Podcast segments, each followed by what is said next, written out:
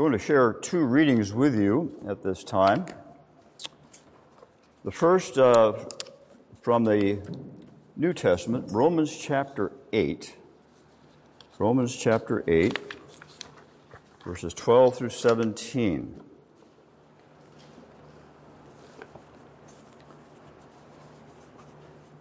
This is again a most wonderful passage that speaks to believers from the Apostle Paul. Speaks of the work of the Holy Spirit in our lives, enabling us to recognize and enjoy the privilege we have of great status with God as His children, fellow heirs, joint heirs with Christ. Listen. So then, brothers, we are debtors not to the flesh, to live according to the flesh. For if you live according to the flesh, you will die. But if by the Spirit you put to death the deeds of the body, you will live. For all who are led by the Spirit of God are sons of God. For you did not receive the spirit of slavery to fall back into fear, but you received the spirit of adoptions as sons, by whom we cry, Abba, Father. The Spirit Himself bears witness with our spirit that we are children of God. And if children, then heirs, heirs of God, and fellow heirs with Christ, provided we suffer with Him in order that we may also be glorified with Him. And then our text for this morning, the Old Testament reading, is from 2 Samuel chapter 9. I'm sure you have second, not first. Second uh, Samuel chapter 9.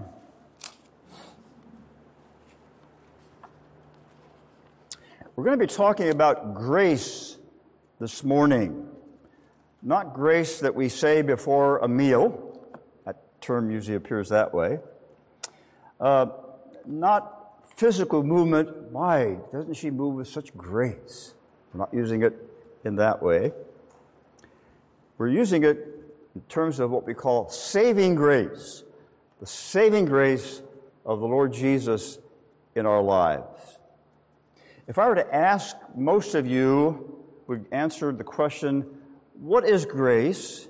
you say something like this Unmerited favor, undeserved benevolence, kindness shown to us, and we don't deserve it. That's good. But when we sing about amazing grace, as we will at the end of the service, or marvelous grace of our loving Lord, or the wonderful grace of Jesus, whatever it might be, we're aware of it, but we need to really grasp it so it gets into deep into our hearts and souls. We really appreciate what it is. Intellectually, we might understand it, but we have to have it grip our hearts and minds. I hope to be able to do that today. One way is to examine Bible stories that illustrate grace. Uh, for example, Saul of Tarsus, when the Lord reached down to him on the road to Damascus. Talk about grace. There's a man that deserved nothing. He was out persecuting the church, killing, arranging for the murder of, of Christians. The Lord reached down and showed his grace to him. But also, not only New Testament situation, but Old Testament texts like this. I hope will illustrate what grace looks like. Not what it is, not what grace is, because we're looking at an illustration that falls far short of what the saving grace of the Lord is. But hopefully, this will help illustrate what it is like. Along the way, I will deal with the text. I'll share some theological points with you as we look through 2 Samuel chapter 9. Let me read that chapter to you. And David said, Is there still anyone left of the house of Saul that I may show him kindness for Jonathan's sake? Now there was a servant of the house of Saul whose name was Ziba, and they called him to David, and the king said to him, Are you Ziba? And he said, I am your servant. And the king said, is there not still someone of the house of Saul that I may show the kindness of God to him? Ziba said to the king, There is still a son of Jonathan. He is crippled in his feet. The king said to him, Where is he? And Ziba said to the king, He is in the house of Machir, the son of Ammiel, at Lo Debar. Then King David sent and brought him from the house of Machir, the son of Ammiel, at Lo Debar. And Mephibosheth, the son of Jonathan, son of Saul, came to David and fell on his face and paid homage. And David said, Mephibosheth. And he answered, Behold, I am your servant. David said to him, Do not fear. For I will show you kindness for the sake of your father Jonathan, and I will restore you to all the land of Saul your father, and you shall eat at my table always.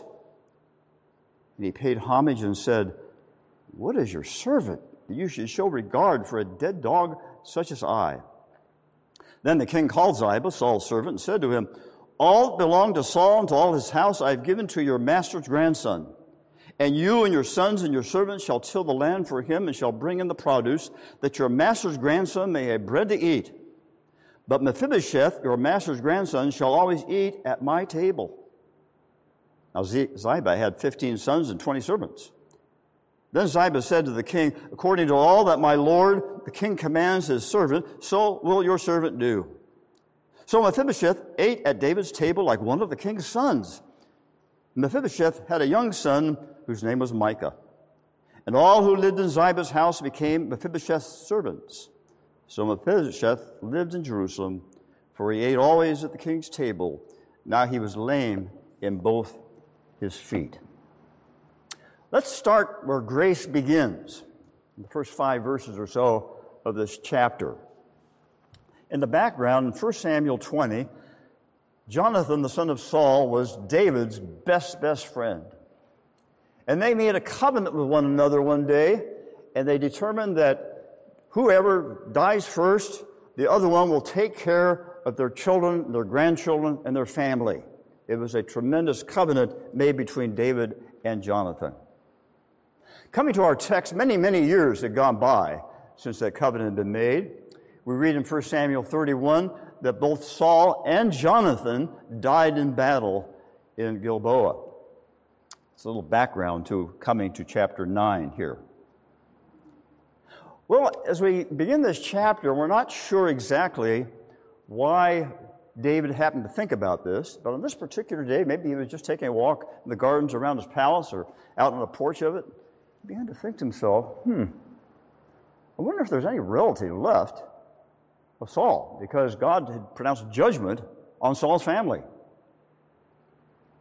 So, for whatever reason, he you know, he could conveniently forget about that. After all, Saul was out to kill David. Yet now David desires to show favor on behalf of Jonathan himself because of the covenant he and Jonathan made with one another. Where does saving grace begin?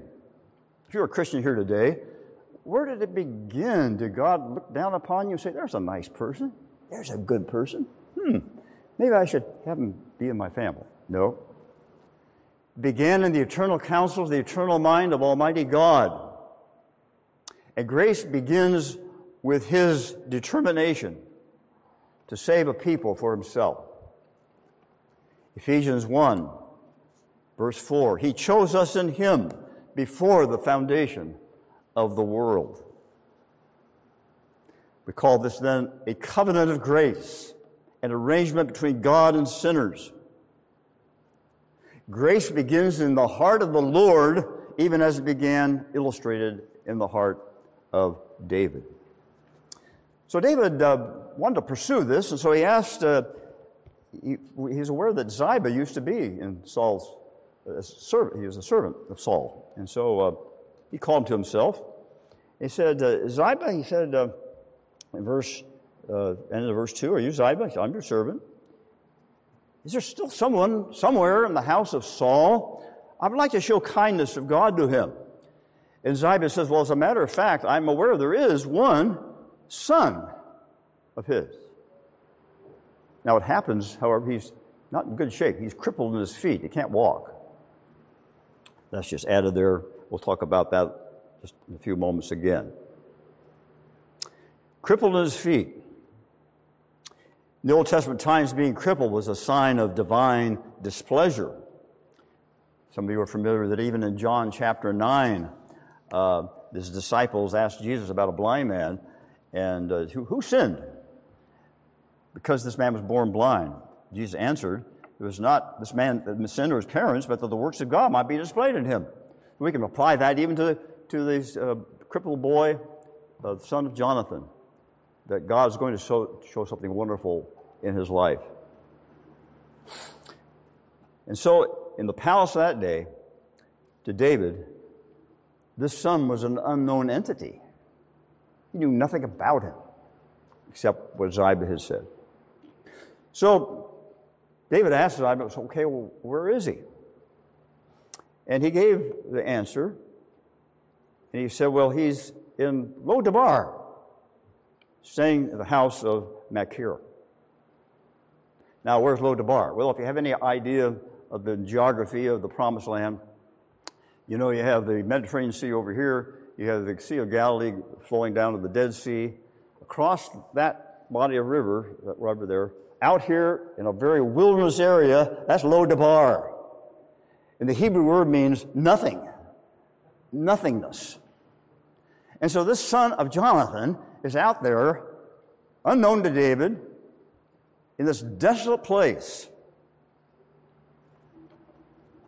Now, we are told also back in 2 Samuel 4 4 that when the nurse who was taking care of little five year old Mephibosheth learned that Saul and Jonathan had been killed, she was afraid that this little boy was next.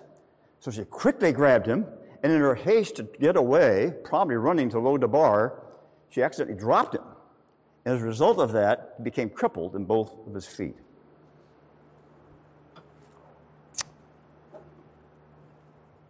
Theologically, grace not only begins with the initiative of a sovereign God, but we see that in, in Mephibosheth's case, but also we see it with Abram when he's in the city of Ur. God called him out.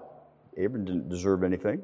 Jacob at Bethel, Moses in Midian, the 12 disciples of Jesus, Saul on the road to Damascus. None of these people deserved anything from God. They were living their own self centered lives.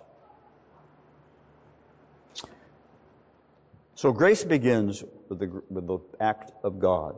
And spiritually speaking, Mephibosheth out there in this desert area is a picture, spiritually, of mankind. Lost, desolate, wandering around, trying to find answers to life. Never see, always seeking, but never finding. They need the grace of God. So that's where grace begins. Secondly, let's see where grace goes. Where grace goes. David had obtained this information about Jonathan's son. Now, what would he do with it? We would expect him simply to ignore any sense of Saul's family the way Saul had treated his family. And certainly, this one person was not particularly important to King David. He had a lot of things going on in his own kingdom to be bothered with somebody like that. He was surrounded by many gifted men. This, this boy would only be a dead weight to David. We could understand David saying, Oh, boy, he's crippled, huh? It means he, he has to be a lot of care given to him? Yeah. Well, Ziba, thank you for the information, and then kind of forget about it. But no, David's kindness had reached out to begin it, begin with it. He wanted to continue showing that undeserved favor to Jonathan's son. Theologically, isn't this where grace goes? To where the sinner is. Now, I don't know your background. I don't know how you came to know the Lord, whether it was a young boy or girl through the faithful testimony of your parents or a Sunday school teacher. Uh, I don't know this later in life. But somewhere along the line, the Lord came to you and reached and found you. David didn't leave it up to Mephibosheth to make a choice on whether or not he was going to come. Instead, as we read there at the beginning of verse 5, excuse me, the, the beginning of verse 5, then King David sent and brought him from the house of Machir the son of Ammiel at Lo-debar. Obviously, couldn't walk. David didn't send a pair of crutches and say, okay, Mephibosheth, heard about you. If, you. if you can make it somehow to Jerusalem, I'd like to get to meet you, get to talk to you a little bit about it. So here's a nice pair of royal crutches. You get there best you can. I'm doing my part. You do your part. We'll see it all comes together. of course not. It'd be ridiculous. And so we, we can read into that phrase that he brought him when he said, Bring him to me, that his servants, when they got there, and you can imagine what they thought, having to make this trip out there and say, Why did King David send us way out to this place for this guy? But they followed orders, and somehow they picked him up, put him on a stretcher of some kind, however they did it, and they brought him all the way into the palace of King David in Jerusalem. That's where grace goes. It goes to the sinner. By the power of God's Holy Spirit, He begins to work in the heart. John 6, 44, Jesus said, No one can come to me unless the Father who sent me draws him. It's a very powerful Greek word there. Draws him, grabs him, brings it. It's exactly what David did. Mephibosheth didn't have any opportunity to say, I don't want to do it.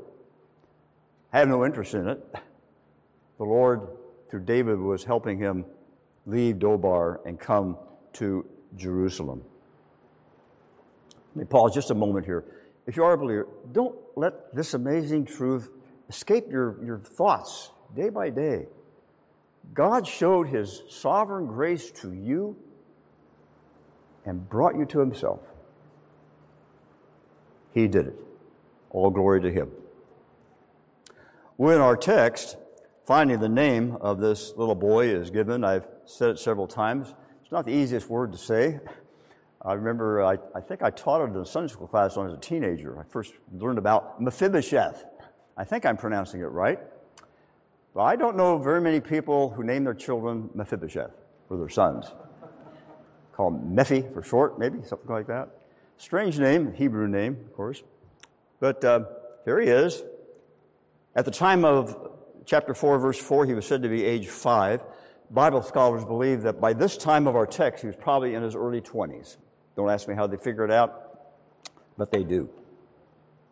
Now, as noted a moment ago, when the soldiers representing David came, we could imagine Mephibosheth had to be filled with fear when his his friends or servants or relatives, whoever said, Guess who's coming? Some representatives of King David of Jerusalem. And of course, he would think of, oh, no, I don't want to meet him after what my grandfather did to him. But of course, he would find it even hard to believe that David would allow him, a cripple, to be accepted into his palace. And here they are.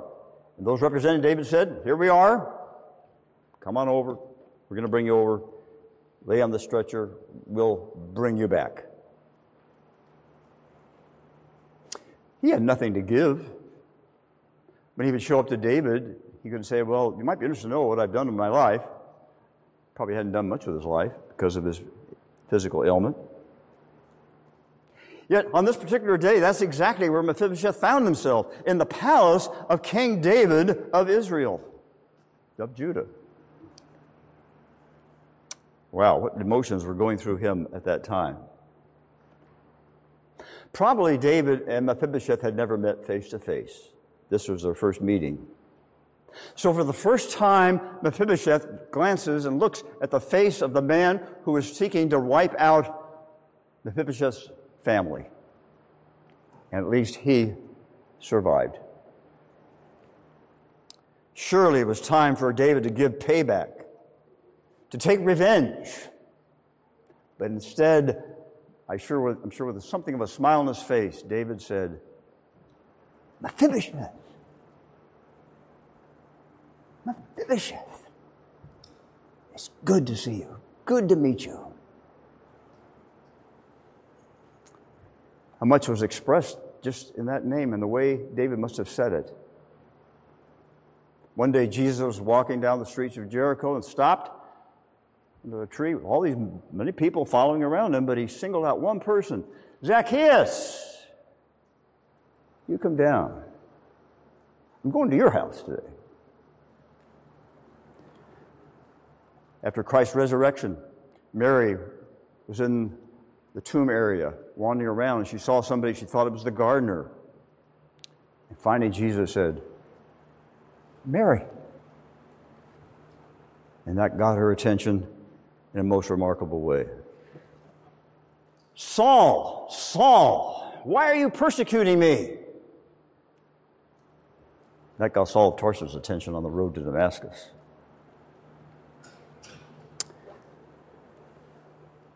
Sinner, you, you. Whenever you experience the work of God in your heart, had to start there. Now, it may not have been a great dramatic thing, but just a time when you realize I'm a sinner before a holy God.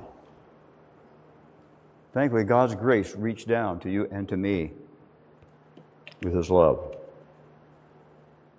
Mephibosheth had to be overwhelmed by the situation. So we read that he falls on his face there and, and just humbles himself, says, I, I am your servant. End of verse 6. Where grace goes is the most remarkable thing. Think back to that scene in Gilead. David's actually went to his servants, went all the way there to reclaim that person. As I said, he didn't just send him crutches. He didn't give him the opportunity whether to accept the invitation or not. He said, You're coming. And the soldiers picked him up and brought him to Jerusalem. Theologically, grace responds to the gospel's demands. We talk about the invitation of the gospel. That's true. Jesus has come, all you who labor and are heavy laden, I will give you rest. It's, it's an invitation, but it's also a demand. I am the Lord God. You are under my wrath even now, but I'm giving you the opportunity to get right with me through my son Jesus.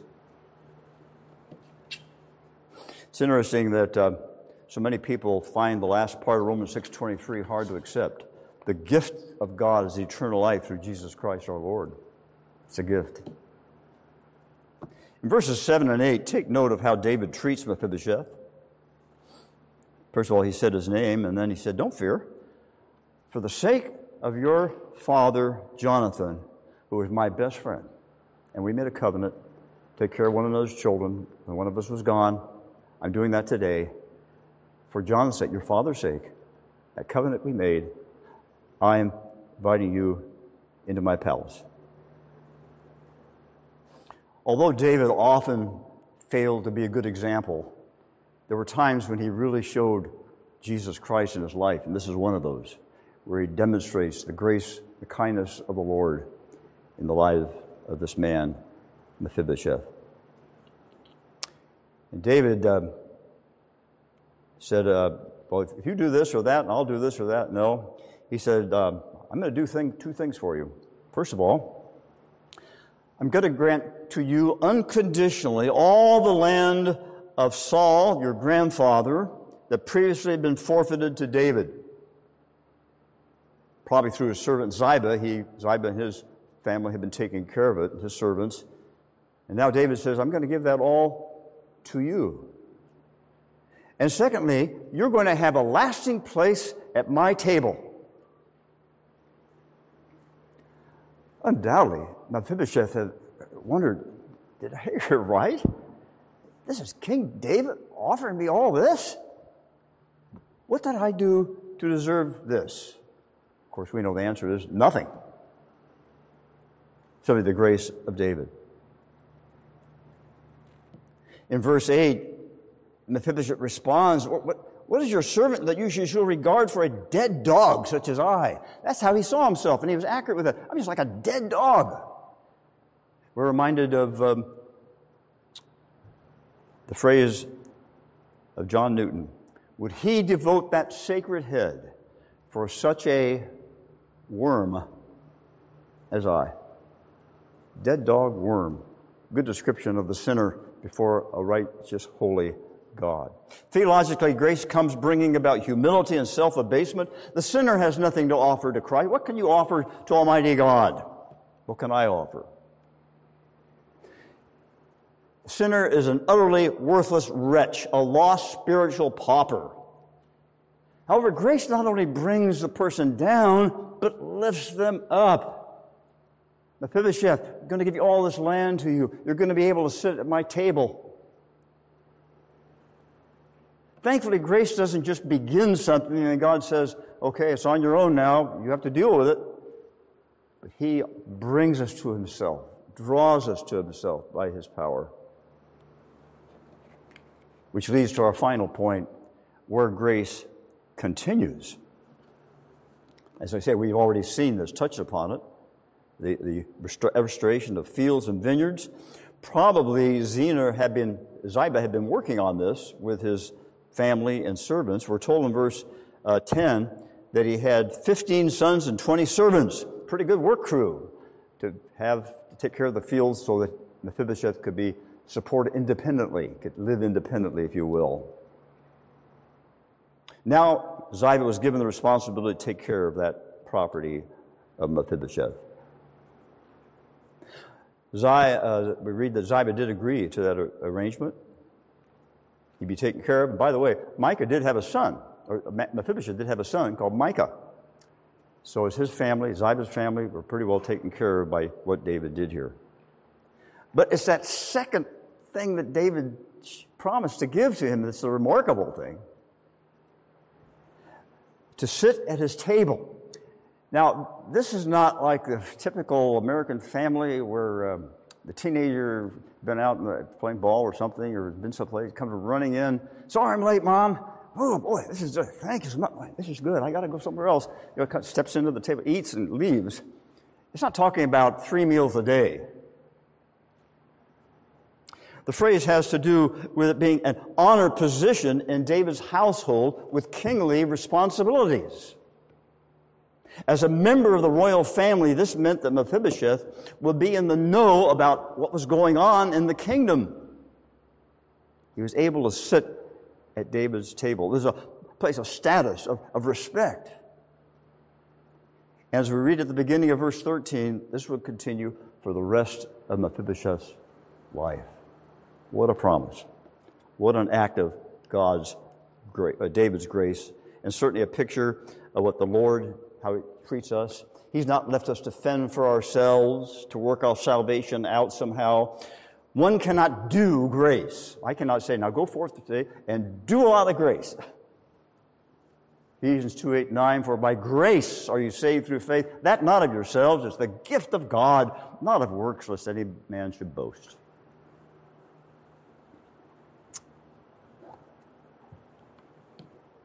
Mephibosheth did not deserve what he received.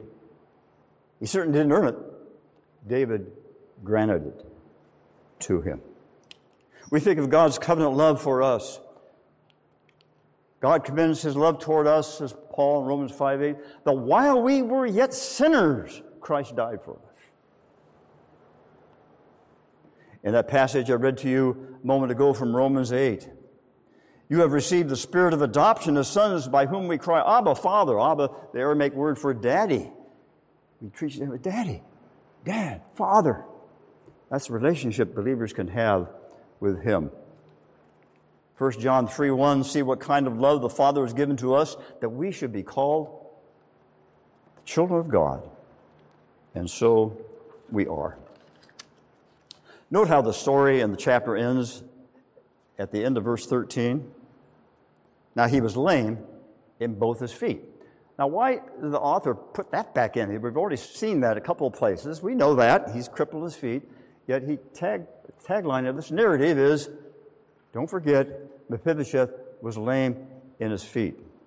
I think the answer is that in speaking once more about that, and therefore his constant need of David's care, the contrast is set forth as to what Mephibosheth was and what he came to be by the grace of King David.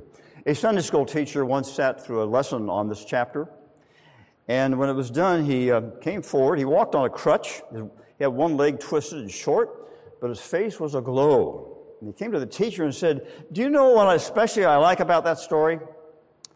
That when Mephibosheth sat with the king, his feet were under the table, so no one could see he was lame. As we become more and more identified with Christ and grow in things of our sanctification, our holiness of our life, more and more our feet should be disappearing under the table, so to speak. People won't see that.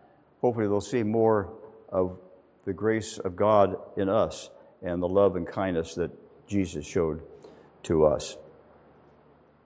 So, in this chapter, we found grace illustrated as free favor, unwarranted, unmerited by its recipient, attracted by nothing praiseworthy its object.